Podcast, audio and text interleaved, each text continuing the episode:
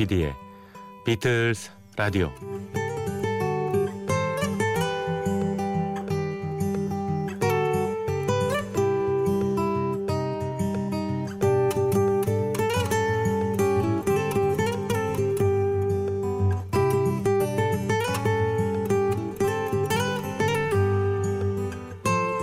여러분 안녕하십니까? MBC FM4U 조피디의 비틀즈 라디오를 진행하고 있는 MBC 라디오의 간판 PD 조정선 PD입니다.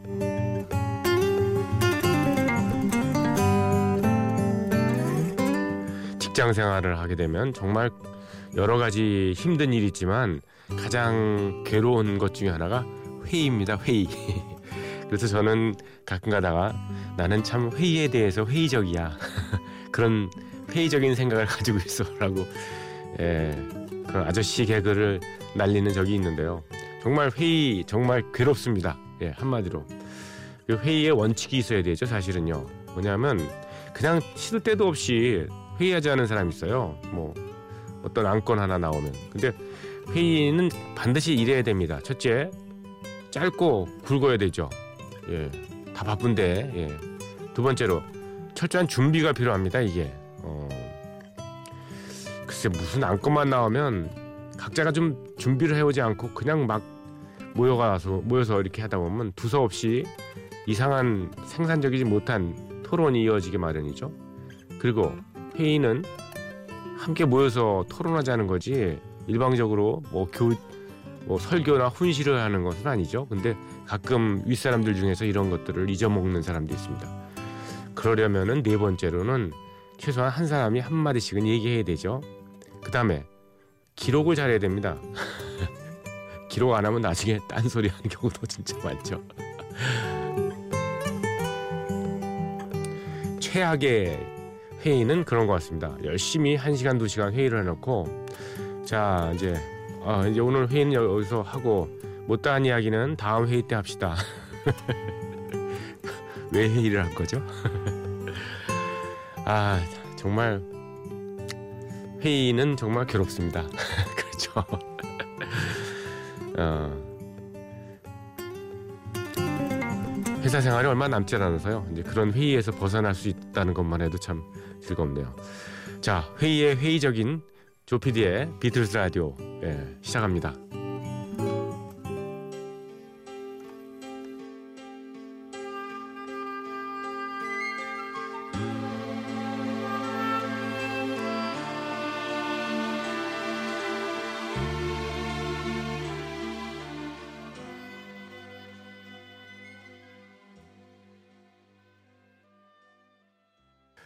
네, 비틀스 라디오 첫 곡 들으셨습니다. Vienna Symphonic Orchestra Project의 어, 비틀스 메들리죠. 네, Golden Slumbers, 예, Carry That Weight 그리고 The End까지 메들리를 들으셨습니다. Vienna Symphonic Orchestra Project. 예. 어, 이 존재에 대해서 그렇게 의식을 못 하셨고 잘 모르셨었더라도 예. 어, 몇 가지 음악만 들으면 아 맞아요 이 팀 하면서 예, 떠올리실 수 있을 겁니다. 누구냐면요, 어 누구냐면요 아니라 어떤 악단이냐면요 배철수의 음악 캠프 있지 않습니까? 그 예, 타이틀곡 보통 시그널이라고 합니다만 타이틀 음악이죠. 타이틀 음악인 어, 롤링스톤스의 Satisfaction 그 곡을 연주한 팀이죠. 이거요.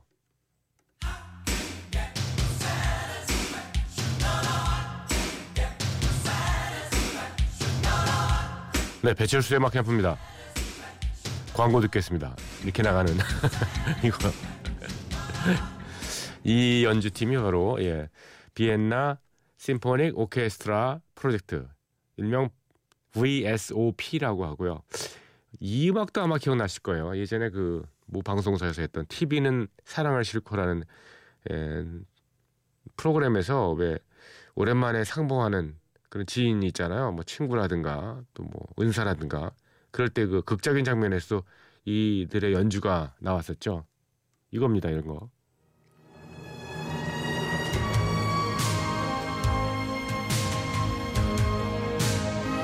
아니 30년 만에 이렇게 보시니까 느낌이 어떠십니까?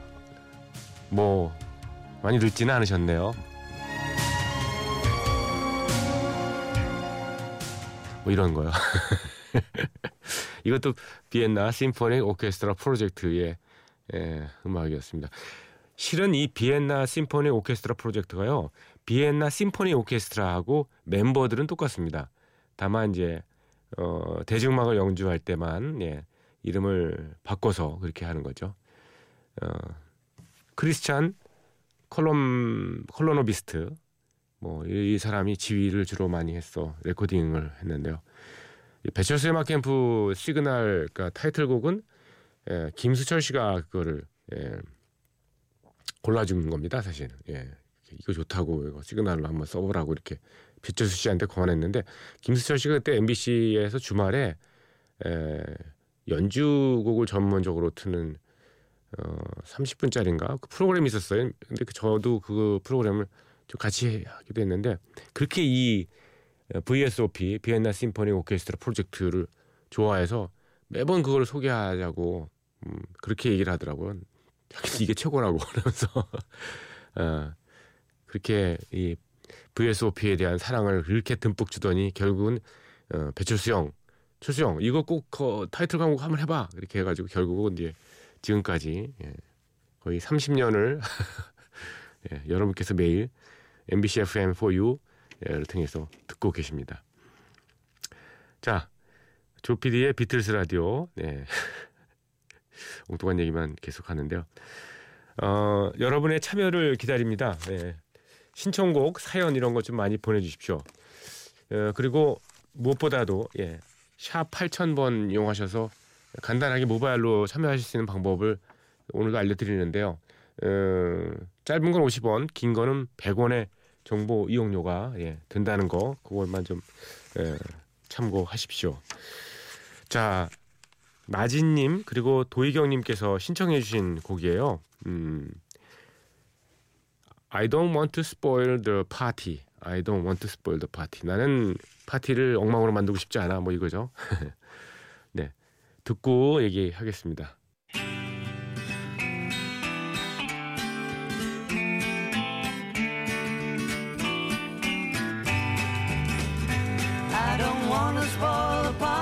So I'll go. I would hate my disappointment to show. 네, 비틀즈의 오리지널 곡과 더불어 음, 로산나 캐시 예, 예. 리메이크 버전으로도 이어드렸습니다. I don't want to spoil the party 라는 곡이었죠. 비틀즈 초창기에 나왔던 I don't want to spoil the party 들으셨고요. 자, 샵 8000번으로 문자 보내주신 분들 몇 분 소개를 해드리겠습니다. 50원의 정보 이용료, 긴 거는 100원까지 예, 부과가 됩니다. 7786번 쓰시는 분, 안녕하십니까. 올해 고등학교에 입학하는 학생입니다. 비틀즈 라디오를 초반에는 자주 듣다가 늦은 시간까지 깨 있는 게 힘들어서 한동안은 접하지 못했는데 오랜만에 생각이 나서 들어러 왔습니다. 제 주변 친구들은 거의 다 케이팝 가수들을 좋아하는데 저의 비교적 마이너리티한 취향을 공유할 수 있어서 비틀즈 라디오에 항상 감사하고 있습니다. 앞으로도 잘 부탁드립니다. 아, 이분 기억납니다. 어디 이천인거 쪽에 경기도 쪽에 사시는 분이죠. 예. 아유 참 이렇게 남들이 다 케이팝에 빠져 있을 때 어, 비틀즈를 어, 좋아하는 건 이렇게 쉽진 않은데 나는 그런 것보다 비틀즈 좋아 이러면 아유 그 아저씨 아니야 뭐 이러면서 그렇게 고루하게 이렇게 비칠 법도 한데 사실 비틀즈를 좋아하고 비틀즈 스토리를 접하다 보면요 어 이게 나중에 예, 성인이 돼서 큰 자양분이 된다는 거 이렇게 꼭 말씀을 드리고 싶습니다. 그리고 9695번 쓰시는 분 안녕하십니까 PD님 작년 가을부터 야근하면서 듣고 있는 애청자입니다. 처음 들을 때 비틀즈 라디오라는 소개 멘트를 듣고 잠깐 하는 이벤트인 줄 알았어요. 음, 비틀즈 노래가 이렇게 많고 또 그렇게 많은 가수들이 커버했을 줄은 꿈에도 몰랐네요. 그래서 제 생각엔 아무래도 한 테마로 오래 지속하기는 어려우니 그냥 이벤트 프로그램인 걸로 생각했죠. 그런데 벌써 반년째 듣고 있습니다. 레리비나 헤이주드밖에 몰랐던 제가 비틀즈에 대해서 많이 알아갑니다. 중간중간 PD님의 스토리텔링도 좋고 무엇보다 비틀즈의 새로운 세계를 알게 해준 이 프로그램을 응원합니다 했습니다. 야 진짜 고맙네요 이분 정말. 네. 더한 칭찬이 없습니다. 고맙습니다. 9695번 쓰시는 분, 네. 이분하고요. 그리고 아까 I don't want spoil the party 앨범 아, 그곡 소개해드렸습니다만 거기 신청하신 나진님 이렇게 두 분께는 어, 3월 10일까지 열리죠. 예술의 전당 한가람 미술관에서 절찬 네, 개최되고 있는 Imagine 존 레논 전 티켓을 예비해 드리겠습니다. 예, 현장에 가셔서요.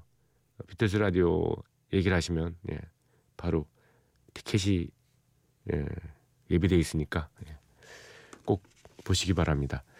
자 준비한 음악은요 존 레논의 예, One Day at a Time이라는 곡인데요.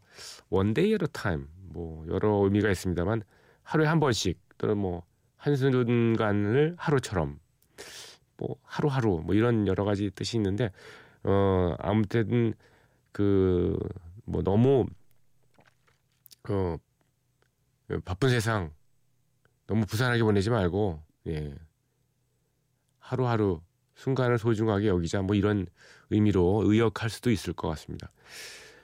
예, 이 One Day at a Time이 그 오노요코의 삶의 신조였다고 하네요. 그래서 존 레논에게 이 예, One Day at a Time이라는 이 개념을 예, 예, 줬다고 하네요. 네.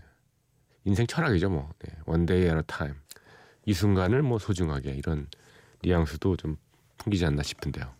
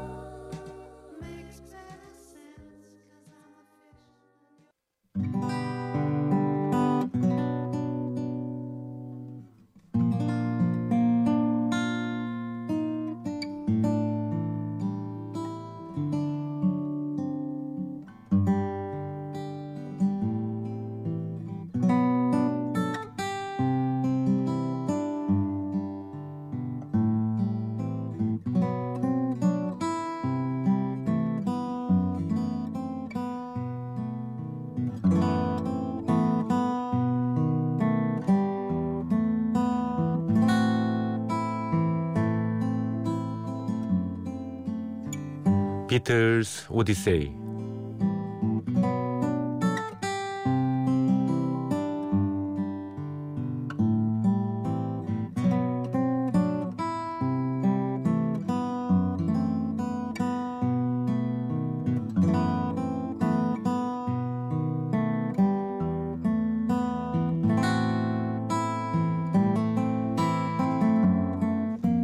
비틀스 오디세이는 비틀스가 음악 활동을 하던 시기의 이야기입니다. 이들이 팝계에 신화를 남긴 1960년대를 중심으로요. 해체 수순을 밟은 1970년까지 그룹 활동의 전 과정을 연대기로 훑어 드리는 시간입니다.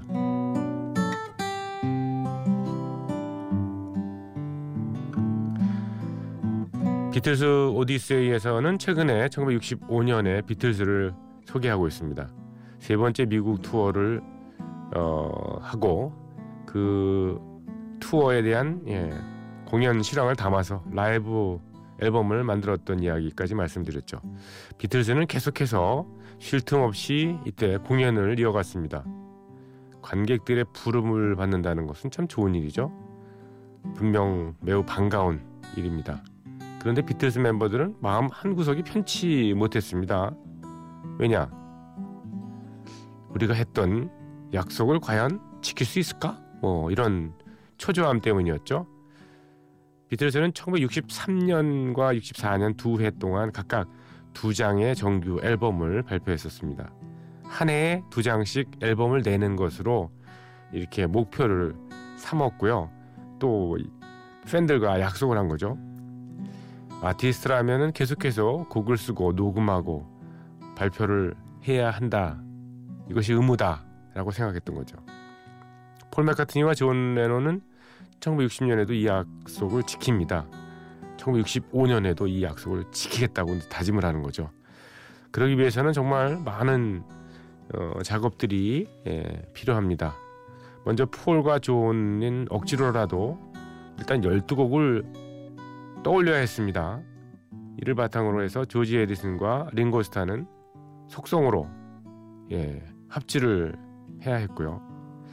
12월 초에 LP가 발매되려면 서둘러 녹음을 해야 했겠죠. 과연 비틀즈가 1965년 내에 두 번째 앨범을 발표할 수 있었을까요? 정답은 뭐 네입니다. 네, yes. 이렇게 발표된 앨범이 바로 비틀즈의 Rubber Soul 앨범입니다. 급하게 만들어지긴 했지만 비틀즈의 명반으로 꼽히는 이 앨범 중에 하나죠. 또한 비틀즈에게 있어서 중대한 전환점이라고 평가받기도 합니다. 작곡에 있어서도 녹음 기법 측면으로 볼 때도 러버 소울 앨범은 품질이 상당히 높았던 거죠.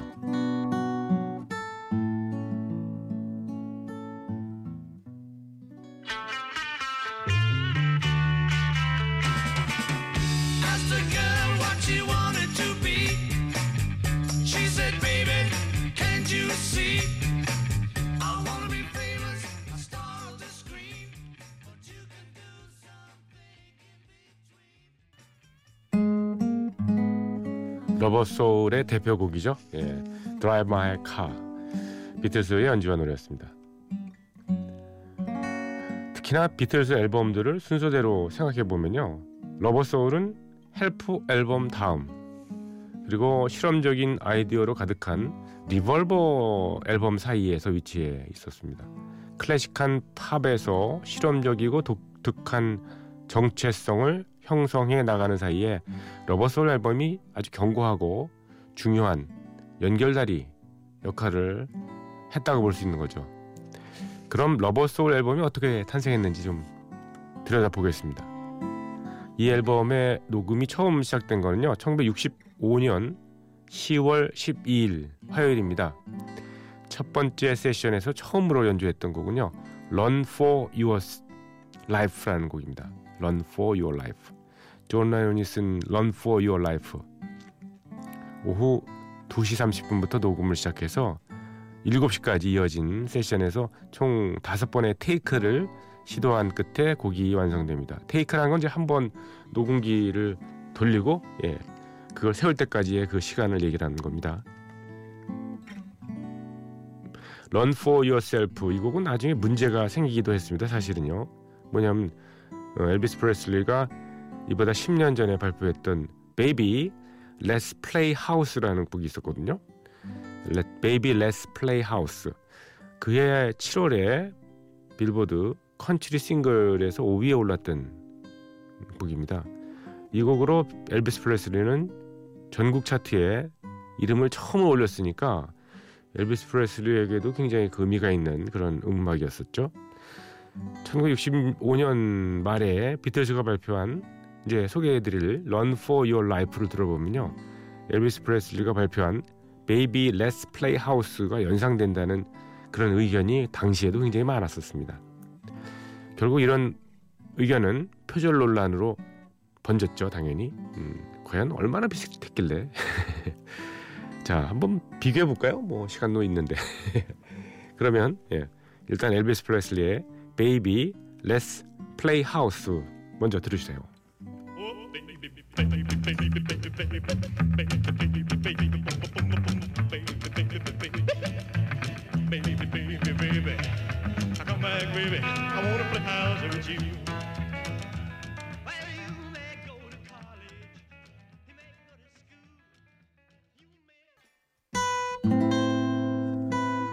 어떻게 들으셨습니까? 예, 저는 뭐 이렇게 많이 비슷한 것 같지 않은데. 예, 엘비스 프레슬리의 Baby Let's Play House 하고요. Run for Your Life 비틀즈의 예, 곡이었습니다. Run for Your Life 너의 삶을 위해서라면 빨리 도망가는 게 좋을 거 이거잖아요. 예, 여성이 예, 음, 서로 사귀다가 예, 떠나버렸습니다. 차고 예. 그래서 이 차인 남성이 하는 얘기입니다. 예, 너 밤길 조심해. 그런 얘기죠. 존 레논은 이 가사를 엄청 싫어했다 그러죠. 나중에 어, 이런 쓰레기 같은 자- 가사를 썼던 게 너무 부끄럽다. 이렇게. 존 레논이 음, 일단 이 표절 논란에 대해서는 아주 침착하게 대응했어요. 어떻게 했을까요? 다른 곡에서 아이디어를 얻은 것이 맞다. 이렇게 아주 쿨하게 인정을 했습니다. 시간에 쫓기면서 빨리 곡을 써야 할 때는 뭐 존 레논도 어찌할 수 없었던 거겠죠.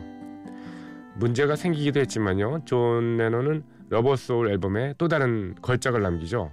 바로 Norwegian Wood입니다. Norwegian Wood.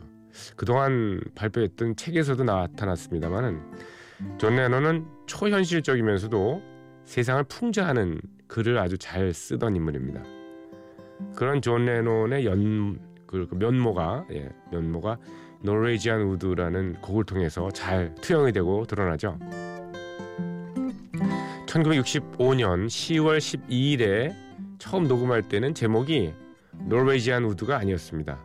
예, 부제로 사용됐던 The Birds Has Flown, The Bird Has Flown 이게 제목이었었죠. 비틀즈는 첫 번째 세션을 끝나자마자 저녁도 먹지 않은 채 예, The Bird Has Flown 녹음에 돌입을 합니다. 이때 녹음한 The Bird Has Flown 이, 이 바로 이 버전이 앨범에 그대로 실리지는 않았습니다만 비틀즈는 최상의 연주를 했다고 스스로 예, 뭐죠 자화자찬을 한 바 있습니다. 오늘은 비틀즈 오디세이 여기까지 하겠습니다. 내일 이 시간에 예, 이어드리고요. Norwegian Wood 예, 들을까요?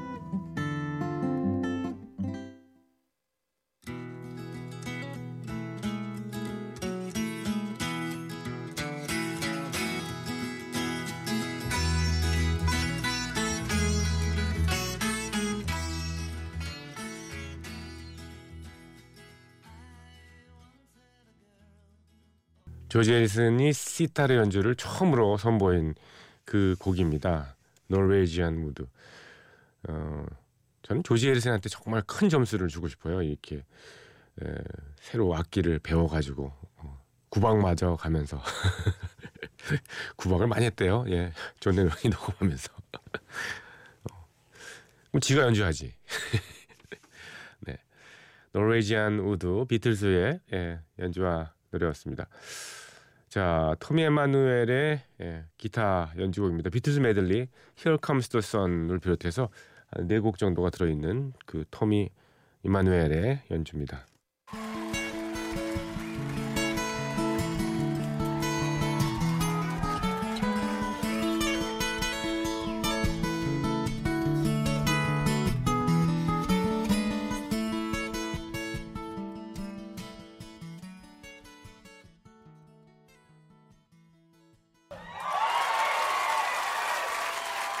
기타의 달인입니다.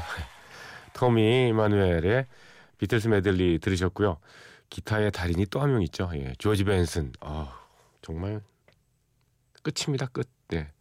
조지 벤슨의 예, 보컬 또 함께 들어가 있는 The Long and Winding Road 들으시면서 여러분과 작별합니다. 어, 들어주신 분들 감사드리고요. 내일 이 시간 뵙겠습니다. 무인 음악 여행으로요.